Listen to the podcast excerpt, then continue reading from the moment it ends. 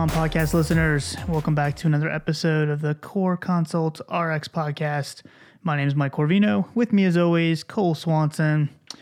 Cole, what's going on, my man? I am doing great. I think I might have lost some brain cells from the fumes in here, though.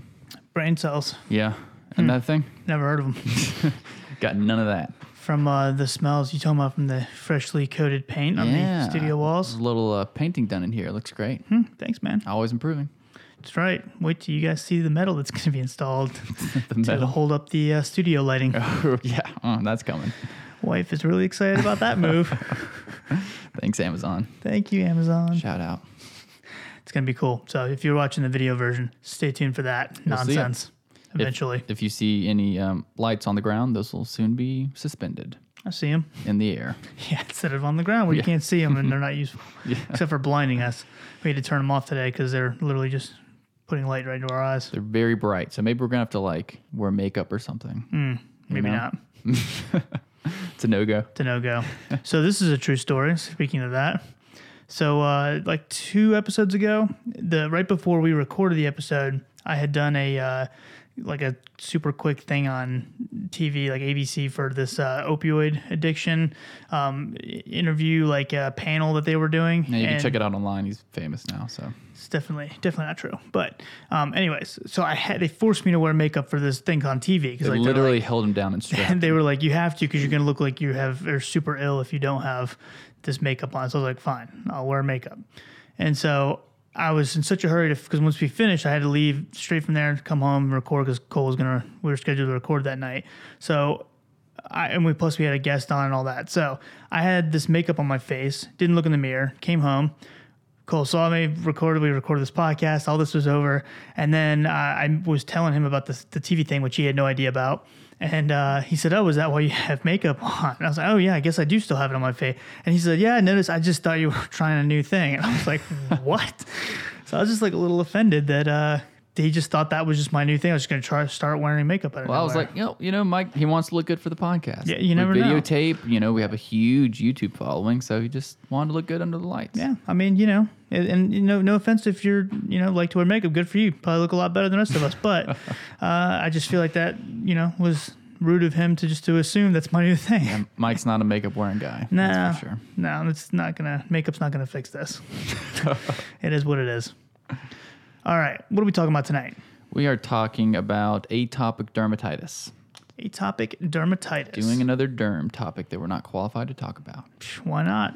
Uh, I think the last one was acne. I don't know if we've done. Oh, we did psoriasis. I think that's it. Mm-hmm. Yeah. We did psoriasis. Has been like uh, quite a while ago, I think. Yeah. They've both been a while. So we're due. We're due. We hit all the systems and we just kind of rotate. You know, mm-hmm. that's all you can really do Via the dartboard, via the dartboard. you just throw a dart. Yep, that's what we're talking about. Yep. Uh, and it's just us tonight. No Just guests. us, no guests. Got no Pete. Got no Steve. Nothing. Yeah, what the heck? Pete's still not here. I know. Pete's fired. He's not in Germany though. Yeah, yeah, he's not in Germany. You- So you guys en- hope you enjoyed Pete's one episode because he's fired. hope he's listening. No severance package. None. Nothing. So atopic dermatitis. We're gonna kind of go through some brief intro stuff, talk about the pathophys a little bit, and then we will kind of talk about why you know why it's important, and then some of the treatment options, and uh, kind of close with what else is coming on the horizon. I guess. Yep.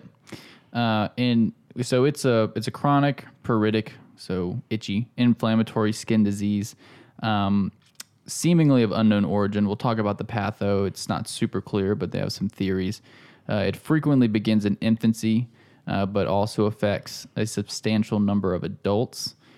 Uh, it's it's kind of non-specific when you're trying to diagnose it, especially because it usually just starts with itchy skin. So you got a kid coming in saying, "Hey, my skin itches," uh, and there's a lot of other things that it could be, um, like scabies, uh, seborrheic dermatitis, contact dermatitis, other things like that. Uh, psoriasis, it could be something more serious like a cutaneous T cell lymphoma.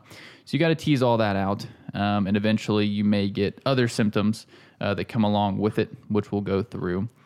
Um, it it's part of something I think is pretty interesting. Um, a lot of times, patients who have atopic dermatitis will go on to have other issues with allergies in asthma, like uh, food allergies, asthma, allergic rhinitis, as they go throughout their life, they'll struggle with this. And you probably knew people like this. Um, whenever I think of it, I think of um, Jimmy Neutron, and I can't even remember the. Uh, there was the three, and then there was the guy who was a little larger, and he was allergic to everything, and uh, he had itchy skin, and he was always blowing his nose and stuff like that. There's people who, you know, it's like, man, why do you have so many allergies? I feel sorry for you, and these all kind of go together, and they think that. Um, one of the more prominent theories is it has to do with elevated levels of IgE, immunoglobulin E, uh, which kind of um, uh, adds to all the other allergy issues that they'd have throughout their life. Um, there also seems to be a genetic component as well.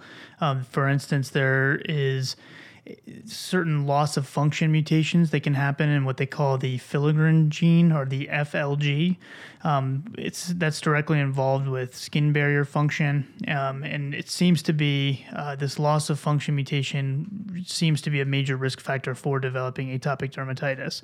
Um, and there's others as well, but uh, there's definitely a genetic component. They've done studies where children with one atopic uh, parent will have a two to threefold increase of developing atopic dermatitis themselves.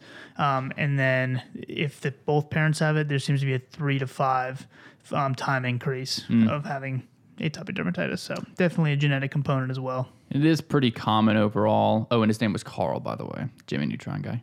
Oh, uh, yeah. It is pretty Carl. common overall. About 10 to 12 percent um, of children will have some sort of atopic dermatitis, and a, around a little less than 1% of adults. Uh, but some other symptoms other than just itchy skin would be uh, xerosis, which is a dumb way of saying dry skin, um, lichenification, uh, kind of rubbery skin, which I feel like comes from itching, but I guess it can just arise from the disorder itself. Um, eczematous lesions. Um, frequently, it's early onset of age. I mentioned that it, it's chronic, but a lot of times it relapses and then flares up, uh, which we'll talk about that in the treatment. So you'd want to use certain things during relapse to prevent a flare up, and then use other things during the flare up potentially. Uh, and yeah, they're more prone to staph infections, and that kind of uh, plays a role throughout the course of this disease as well. Yeah definitely can lead to some social insecurities as well, especially because this is very prevalent in children, um, and because it shows up on the skin.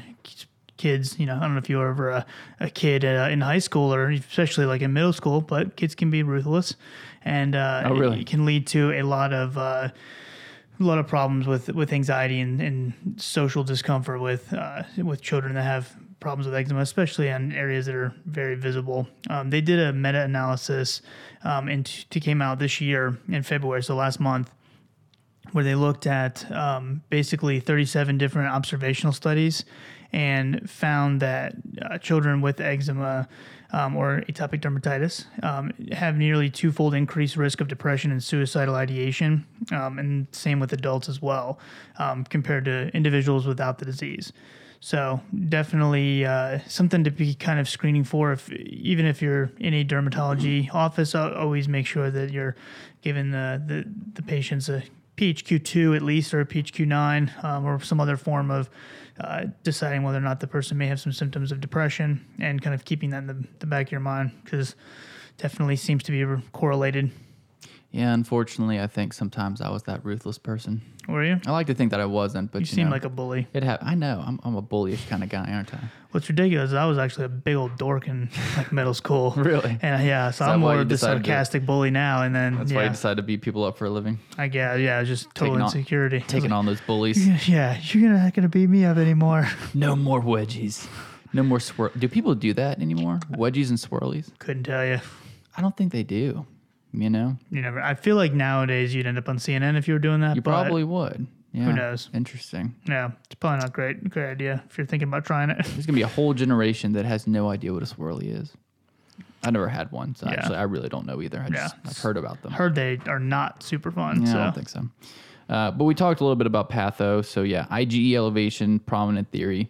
Um, uh, a common secondary theory is that there's a primary defect in uh, the epithelial barrier.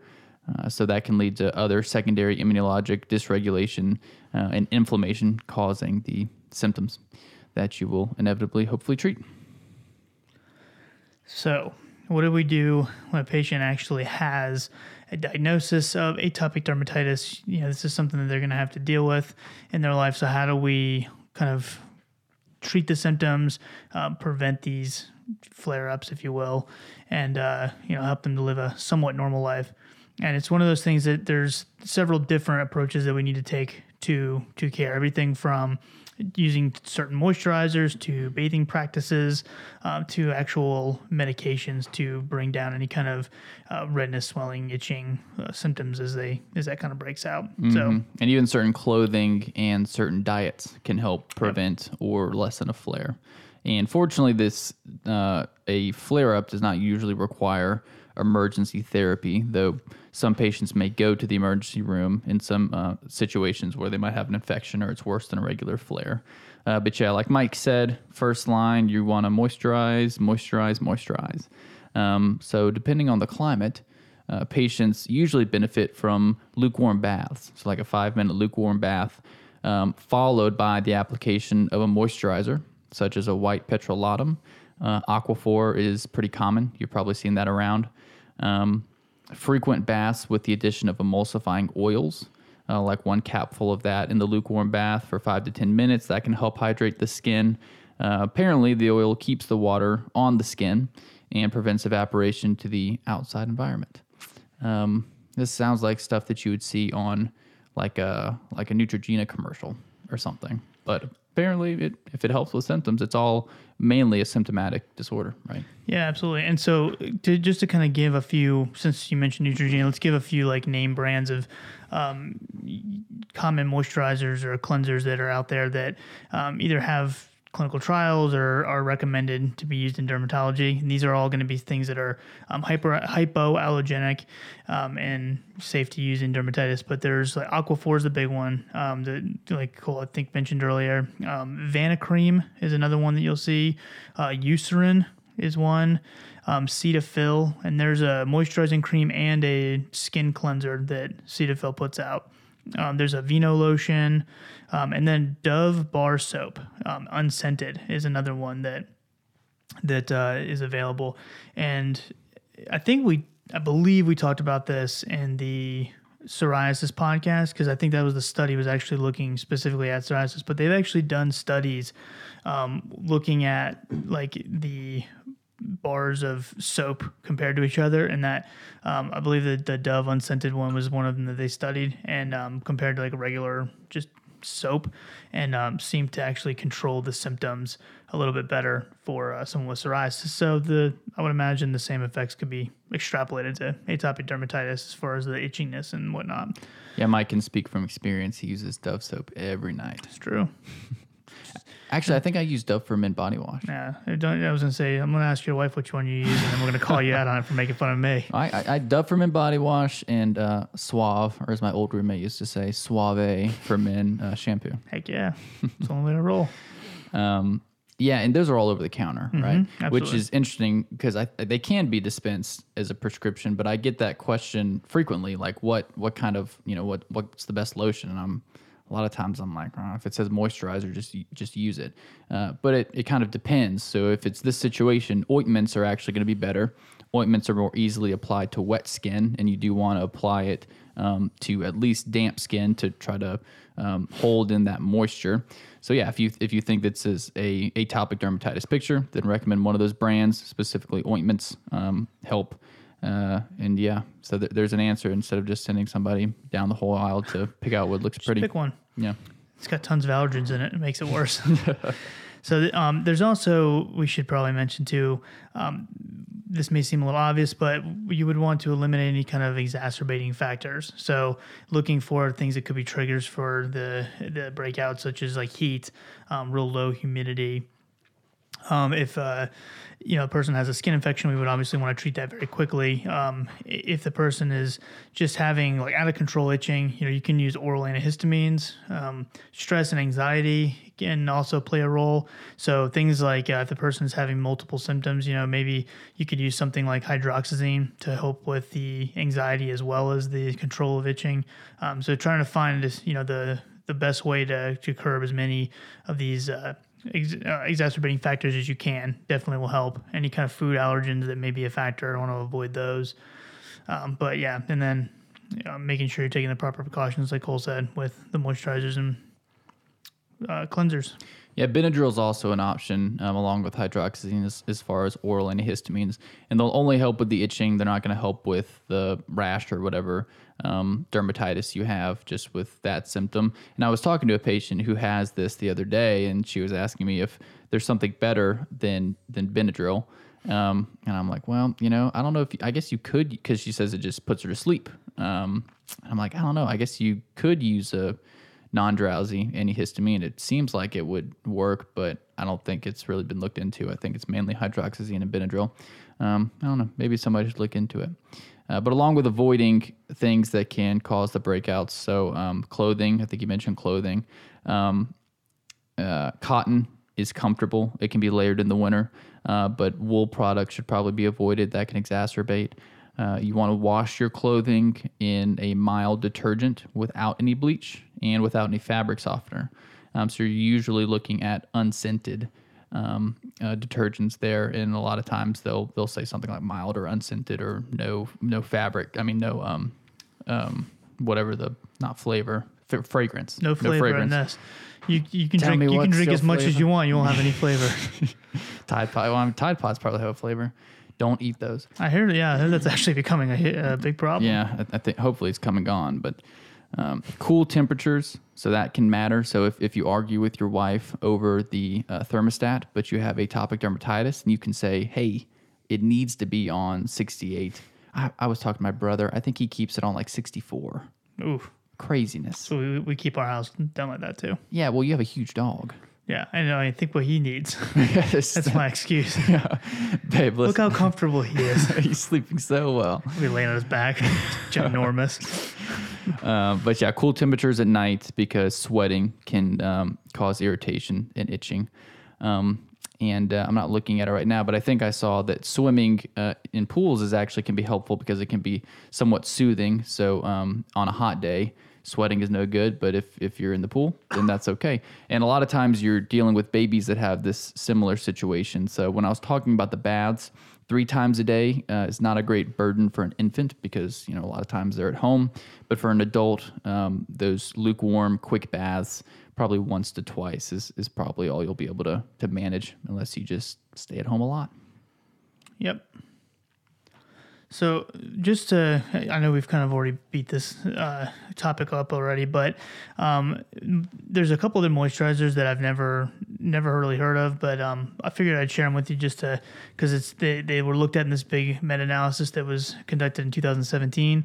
Um, so this first agent, and this is the they didn't give a specific brand. I'm sure it wouldn't be it would take a Google search to find out, and so I'll do that later. But um, they found that uh, the moisturizers that contained, I'm going to butcher this, glycyrrhetinic acid, which is a, a natural anti-inflammatory agent, were four times more likely than uh, like a placebo vehicle um, uh, in reducing en- uh, eczema, uh, eczema severity. Um, they also looked at urea, which you know we've seen. They don't say which percentage they were using, but um, that uh, seemed to be much better than the control cream as well. And then um, moisturizers that contained glycerol versus control. Um, patients in the glycerol group experienced significant skin improvement, um, both when evaluated by the physician and the patient themselves. So, a couple other things to throw in there just in case you're really trying to get sharp on your moisturizing skills. yeah it's a good thing to be sharp on Yeah. Um, yeah, along with that, we mentioned foods, and um, so these patients are going to be at a higher risk for acute allergic reactions like hives and even anaphylaxis. So you want to be careful if you're introducing them to maybe a new food. If they're young, you're introducing them to a new food um, that's known for that, like peanuts, eggs, seafood, milks, um, other chocolates. Uh, I had a patient that had a, a anaphylactic milk allergy one time, so I was having to um, check and basically see look at the ingredients and see if there was any lactose or lactulose or anything like that in any medication we were giving. And turns out that's in like everything. Um, so yeah, be aware of that. And uh, interestingly, if you're going to eat maybe a um, a uh, mildly caustic food like a tomato, an orange, um, those citrusy foods, you and it, causes your mouth to break out. You could uh, put some petroleum jelly kind of as a barrier around your mouth, around your lips, as you eat the food and enjoy wonderful um, tomatoes and oranges. There you go. That's just a that's a that was actually a recommendation that I read. It's Good- interesting. It's a good one. Yeah. All right, so um, you know, let's let's kind of get into the actual medication wise, uh, what, you know, treatment options, and um, the first one that obviously we would think about is our topical steroids, our corticosteroids. Um, so it really, because there's so many in the market, um, and they're kind of uh, grouped based on their potency. It's one of the few times I think that we actually use the word potency when we're talking about different classes of medications. And so, um, corticosteroids, it goes all the way from low potency all the way to super high, um, and you know everything in between. So there's, um, depending on how severe the patient's uh, dermatitis is. So if it's mild, you can get away with you know one of the lower potency steroids, um, and then all the way obviously if it's a severe um, outbreak, then they probably want to use more of a high potency steroid. There's uh to kind of think through like the the different ones to give you some examples um a something considered like super high potency would be like 0.05% betamethasone dipropionate. Um, that uh, comes as ointment gels lotions um, Diprolene is the brand name and that would definitely be one. Um, there's also clobetasol uh, the 0.05% is also a super uh, high potency group 1 steroid and then they kind of just go down from there. So, um, to give you an example of like a medium, you know, mid range, um, usually thinking like triamcinolone, like zero point one percent, um, mometasone, something like that. And you'll probably see Kenalog. That's triamcinolone, pretty common. Yeah. Um, lower to, to to lower to mid potency, um, maybe like a uh, fluocinolone acetate acetide. Um, there's also um, you know, continuing to go lower, the, the basically the least potent we would have our over the counter hydrocortisone, like our 1% or 0.5%. Which a lot of times that is where you start. If um, you know they're new to this, and you, this is the initial therapy with a topical steroid, which usually first off, like we said, you're doing moisturizers, but you're also doing steroids at the same time. So you would start with a hydrocortisone, preferably ointment, um, and you can apply it two times daily to the lesions um, on the face and in the folds. Yes. That's what it says. And, uh, you know, they do make a hydrocortisone 2.5%, which is a little bit higher potency.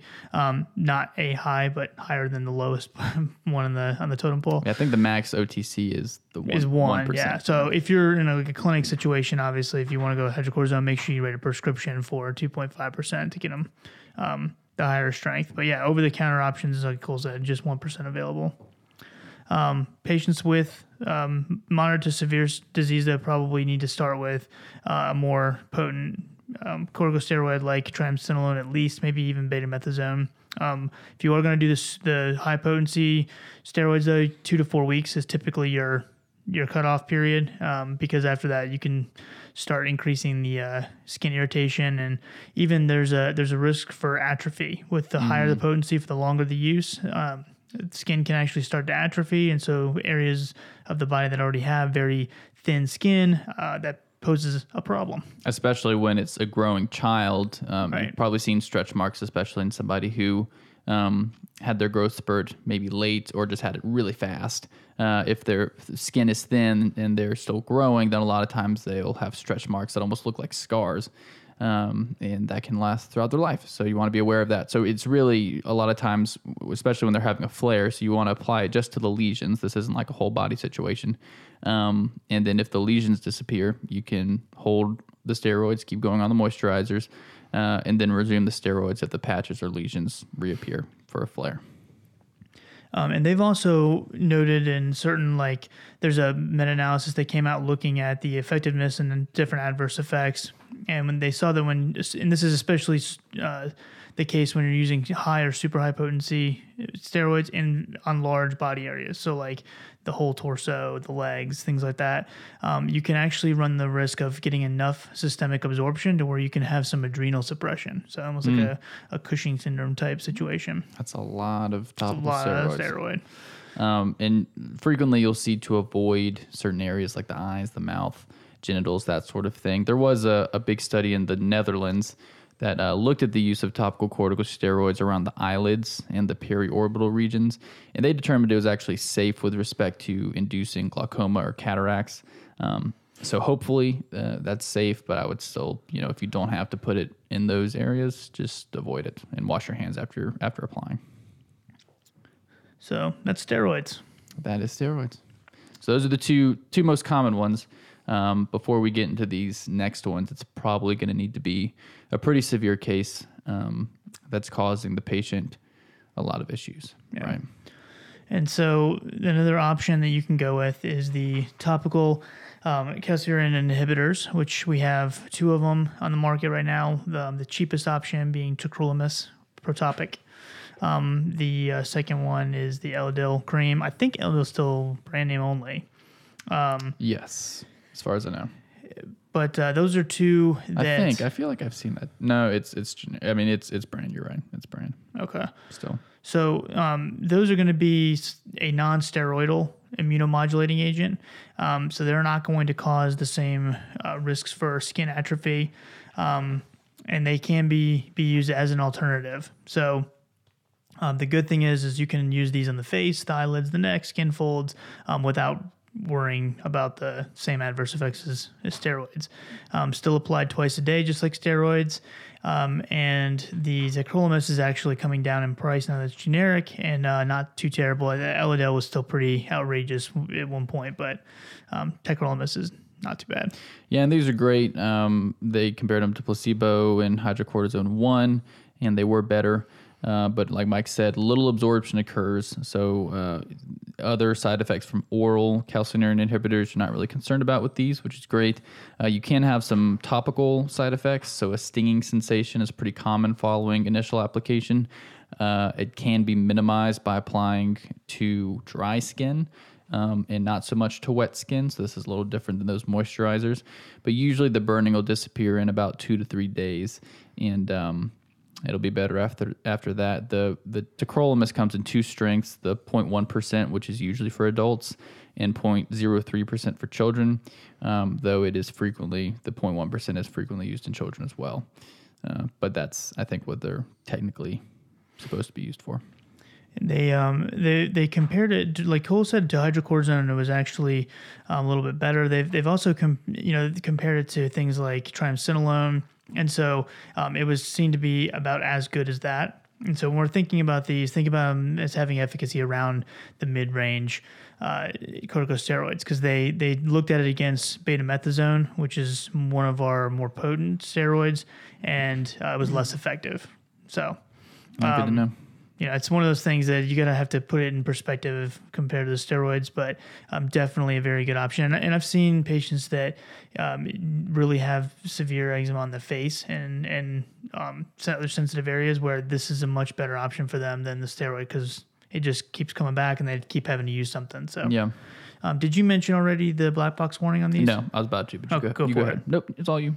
Fine. I know how much you love black box warnings. Yeah. So um, there is a black box warning on there about a possible link to cancers, um, in particular lymphoma and skin cancer. So um, I don't have the exact statistics as far as what got that uh, black box warning put on there, but it's rare. Um, and you know something that probably isn't a huge concern if, if the benefits are going to outweigh that risk enough, but uh, definitely a conversation that you need to have with the patient. Yeah, the patient sure needs to be aware. aware. and that's why it's important just to use it in the people who are indicated. So that would be uh, uh, for for pimecrolimus, it would be mild um, atopic dermatitis in patients older than two years, and then in, with tacrolimus, more of a moderate to severe picture.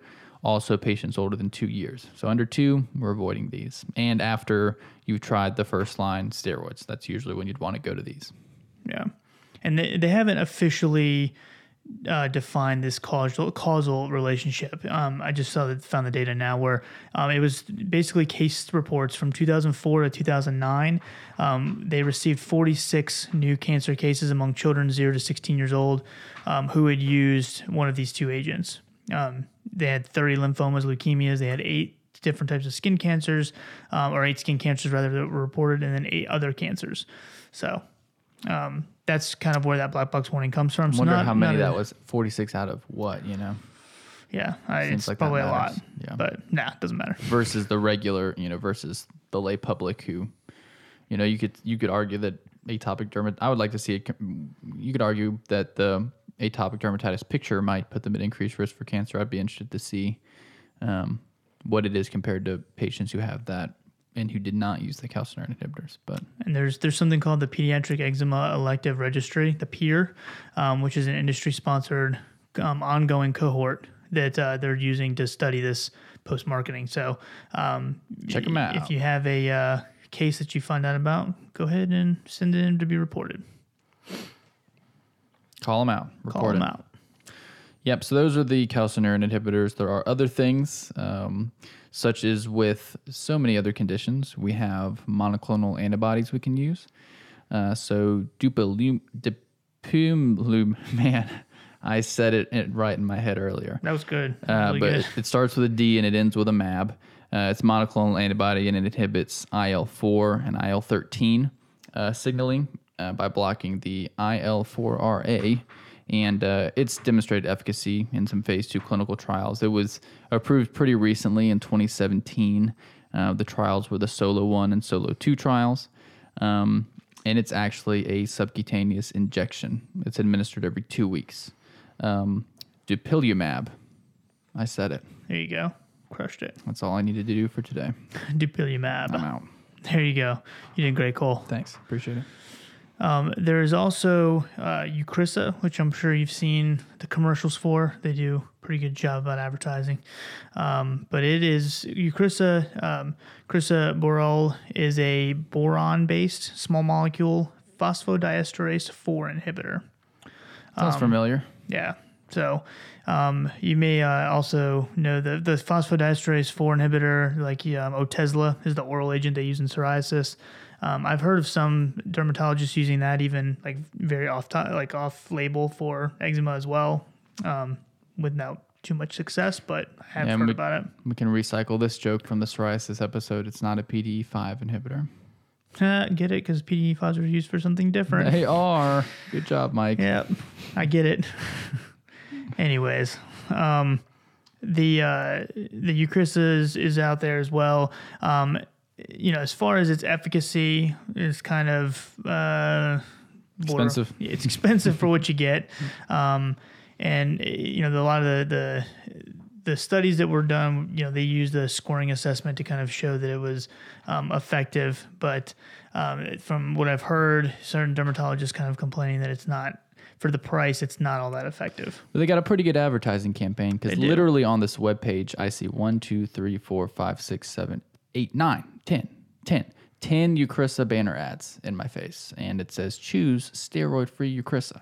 So it's not a steroid. It's not. It is not. ad. And they want you to know it. How many times have you clicked a banner ad in the last five years? Wouldn't have even noticed it if we haven't been talking about it. uh, it's sad. Still using the wrong kind of advertising. Mm-hmm. oh, they're on TV too. Yeah, that's even worse. Whether or not that's good advertising, exactly. Yeah, you know us. You know us, 2019 people. We like our commercials. Oh wait, I can fast forward through all the commercials. Oh shoot, terrible. Anyways, well, Got the we're starting. hopper. We're starting our uh, marketing podcast very soon. Podcast is, is where it's at. That's where you want to advertise. Hint, hint. Yeah, get it, guys? Wink. Wink. Yeah, probably not. Not like not, not ours. Obviously, a good podcast. Um, All right. Yeah, complications. We talked about them uh, a little bit. Super potent steroids, skin thinning. Uh, you can have tachyphylaxis, so um, big word for a, more or less a tolerance to topical steroids as well. Um, so a lot of times you'd want to use them on a more of a stop-start basis, like we said. That's just another reason for it. And then infections Yeah. staph infections specifically. Uh, super infection, staph infections, which I feel like is just another word for opportunistic infections. But um, I like super infection. yeah, it, That's cool. Those are the best kind of infections. They were capes. Yeah. Something like that. Uh, but treat them like you would a regular staph infection. You got options like um, what Bactrim. Yeah. Well, if, if you're going to be outpatient, Bactrim, Doxy, Clinda, inpatient, Vanco, lincolnazolid. Anything covers MRSA if you're concerned. Um, so yeah, so you know, there's other things we can do too. Is you know, as far as a maintenance and prevention of relapses, there's been a few different um, dosing strategies that have been looked at. Um, one in particular, there was a meta-analysis that looked at four different studies um, looking at topical fluticasone propionate. Um, they used it once daily for two consecutive days per week for 16 weeks um, and it reduced the risk of subsequent flare by about 54%. Um, no serious adverse effects were reported um, during that study. So um, there's a few other ones like that as well. Um, tacrolimus they did for once daily for two to three days per week for 10 to 12 months, reduced the flares by 22%. Um, so th- there's definitely some interesting uh, interesting ways of, of hopefully preventing one of these relapses and flare ups. But, um, you know, if you see for pharmacists out there, if you see a prescription for something kind of odd like that, um, that might be what they're, what they're treating or preventing from happening. Yep. And prescribers out there, if you want to do something that would be unusual, then do that. Yeah, go for it. Speaking of fluticasone, did we talk about Advair going generic? Mm-hmm. We did. And we talked about ProAir and Ventolin. Mm-hmm. Okay. Well, never mind. Yeah, two episodes ago because I made and I talked about the joke that Richard posted about it on Instagram. What was the joke? Like some picture of the guy seeing, it, he pretended like it was like a somebody walking like a you guys like cat calling a female like uh-huh. walking by and there's supposed to be Oh, ad oh, there, yeah. and the, the prior authorizations were like pushing the guy back like no chance. How quickly we forget. Well, you forget. My memory's- You remember it verbatim. My memory is actually very solid. Mike remembers his jokes. He don't remember anything I say, but if he oh. makes a good joke, he remembers. Oh, it. I remember it. um, there's also uh, phototherapy as well, Oh, where yeah. they use ultraviolet light um, and uh, can in, broadband UV light. There's several different ways of doing it, but um, that has also shown to be um, effective in controlling the, the disease as well. And if you have patients who uh, like the more natural path, like oil of evening primrose, um, Man, do I! it was previously believed to be effective, but uh, randomized controls, some RCSs, um, didn't show any benefit in children and little improvement in adults. So probably not the best. Yeah. Probably rather just do some OTC hydrocortisone if you want to stay OTC. I agree. Um, let's, there's also a couple uh, new studies that, that came out recently. There was one in January this year uh, where they looked at melatonin, um, to help, you know, which is usually used for regulating sleep and circadian rhythms. Which um, I've I've seen several recent studies that say that that's complete nonsense. It's complete placebo effect when you take it like that. Got a but prescription today for melatonin, three milligrams, three times a day. oh, interesting. Or no, sorry, three at bedtime, so nine mgs. Oh, well, that makes more sense. Yeah, it looks makes a little more sense, but still, a what bu- it's a whole bunch. It's a whole bunch. Um, but it does apparently have some antioxidant, anti-inflammatory properties as well. And so they did a study, um, again, January 2019, where they randomized 70 different children that had atopic dermatitis um, and gave them melatonin six milligrams an hour before bed for six weeks. Um, and they were allowed to continue their usual treatment with topical steroids or emollients or whatever it was. Um, children with the melatonin group had a greater improvement in the total scoring atopic dermatitis score. Um, SCORAD um, from baseline and uh, total children's sleep habits questionnaire score also was improved, but um, not in the Paredes score. Um, treatment was well tolerated, no adverse effects reported. Um, however, as atopic dermatitis is a chronic disease, obviously requiring further studies would be needed, is what they kind of concluded on up to date. Um, you know, this the safety data is pretty solid on melatonin. Probably not going to cause any problems, but um, yeah, at least they're they're looking at it for this. I it's one of those things. I I don't know that it would help much. And it's a super small study, and there's a lot more information we would need, but um, it's probably not going to hurt anything. So It's interesting, especially for people. I mean, I know people who tried a whole bunch of stuff and they don't like taking meds, and or uh, the the meds they've been taking haven't been working that great. So who knows? It's worth a shot, I guess. yeah, um, I've heard some people say uh, probiotics can be helpful. I read about that too. So in December 2018, there was a study published, a big meta-analysis that had 39 different studies Um, they looked at patients with mild all the way to severe.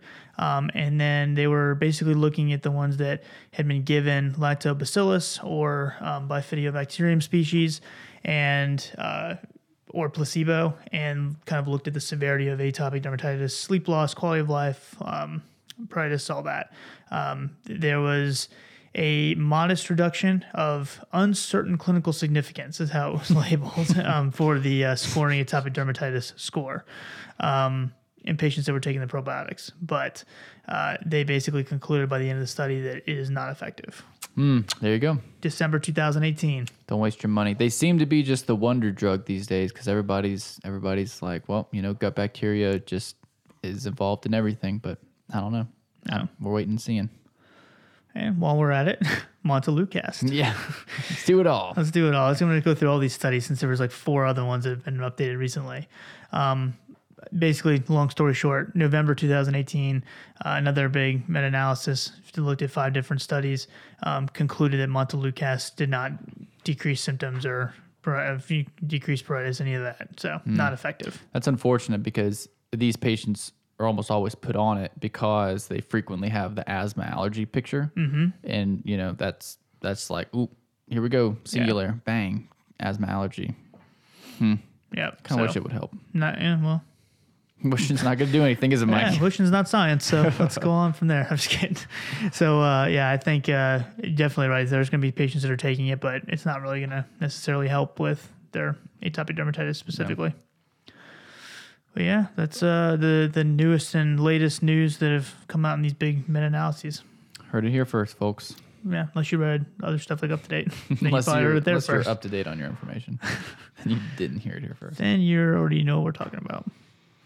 What else? What else did we miss? Anything? That's all I got. I didn't think we were going to be able to go that long on this one. Phew, We did good. Crushed it. Yeah, it's called preparation. Yeah, well, something like that. Mike may or may not be teaching on this tomorrow, so hopefully he's I am. prepared. I actually, this is my preparation right here. there we go. And it's done. Students, uh, I'm gonna peace out tomorrow. Just listen to our podcast. Yeah, it's very good. Just and play. Yeah. Class is a little short today. That's only going to be like 45 minutes. you just need to um, you just need to get like a, a, a fat head Mm-hmm. of yourself and like post it on the wall, and then put a, a monitor right where your face is, mm-hmm. And then play the like the 360 video. They'll literally never, They would never know the difference. never. Yeah, just give it some big muscles and a beard, and then you're good to go. Yeah. it's a solid move. Don't even need to teach. Solid move. There's no way that could backfire on Sleeping in tomorrow. me. No, actually, I'm meeting my students there at 6 a.m. What? It's nonsense, right? Why? Well, because a lot of them said they wanted extra help outside of class. And so I was like, all right, let's see who's game. 6 a.m. Bunch of them said they would show up. So we'll see. Mike Corvino goes the extra mile. It's not that. I just want to see what people are made of. Yeah, just, just testing them. just really want to see what people are made of. If I, if, you See know, if they got the sauce. they they stand up and get there. I'm like, all right, these people are a game. They gonna- want to learn. it's gonna be uh, it's gonna be PANCE time for them soon, right? Yeah. Uh, no. Well, that's the first class I taught. This is all brand new Okay. PA students. Has your has your first class taken the PANCE yet? Mm-mm. Okay. Huh. Nope. Interesting. Hopefully Yeah. it goes well. Stay tuned. If they all fail, it was my fault. it wasn't me. we'll blame ClinMed or something else. yeah, I was never there. But yeah. Anyways, now that I've given you some insight on how I teach, and y'all are very concerned, Concerned for these Concerned. patients. I mean these these people, these poor students. students. Yeah, yeah. All right. Well, um, I think we are uh, going to wrap it up today, but we will definitely be continuing on and uh, with our random topic series of, of podcasts. Episode fifty nine. And uh, we, I've actually, we've thought, I haven't told Cole this, so I'm surprising him now, but I've actually thought about doing like an MTM episode for community pharmacists, since Cool. both of us have some experience with that. and do it. so I have a couple community pharmacists on social media that are uh, gauging different um, forums and things like that, that from different community pharmacy uh, groups on Facebook and, and getting us ideas. So, Cole, I think we're gonna be doing MTM here pretty soon. Awesome. Yeah, they're not scary, guys. They're really not. It's not bad at all. You know what to talk about. You just talk to the people.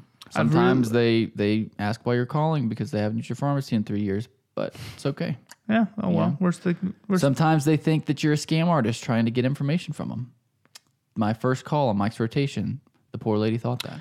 Yes. my Didn't I warn call. you about that, or were you the case study that I used to warn people? I think that well, it had happened before, but after it happened, you you mentioned it. Yeah, she she really thought that I was um was trying to steal her information. She was very upset. She did not believe that I was I was She this was test- person remember calling from this te- place. She was testing you. She was like, "What's my doctor's address?" Yeah, yes. And and I didn't have the computer up in front of me, so I'm hollering at you. I'm like, Mike, who's her doctor?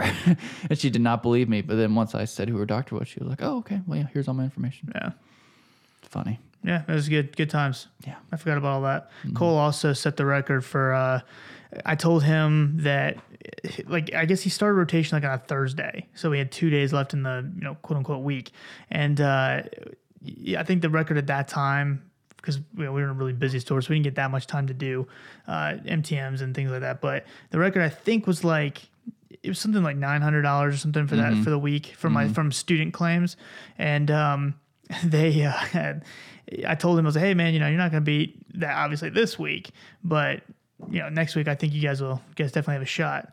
And him and the other student on rotation, Stacy, they disappeared for 15 hours straight. Didn't hear from him. Came back later at 10 o'clock at night. Cole walks back in the pharmacy. Hadn't taken a break all day, and he was like, "All right, 1258, whatever the heck it was." Well, we said challenge accepted. So I'm calling people up at 9:30 at night for MTMs. it was hilarious. Why I was are you like, "Oh waking my me up?" gosh, I want to talk about your drugs. wake up! We have to talk right now. I have a goal We to got beat." important things to do. So in one day, he crushed the the last record that was all week. That was So fun. it was brutal. And I was like, right then and there, CorConsult RX podcast here was born. That's that's the inception. Yep. You heard it here first. Boom. Coming of age tale. All right, let's wrap it up. Um, thank you guys so much for listening.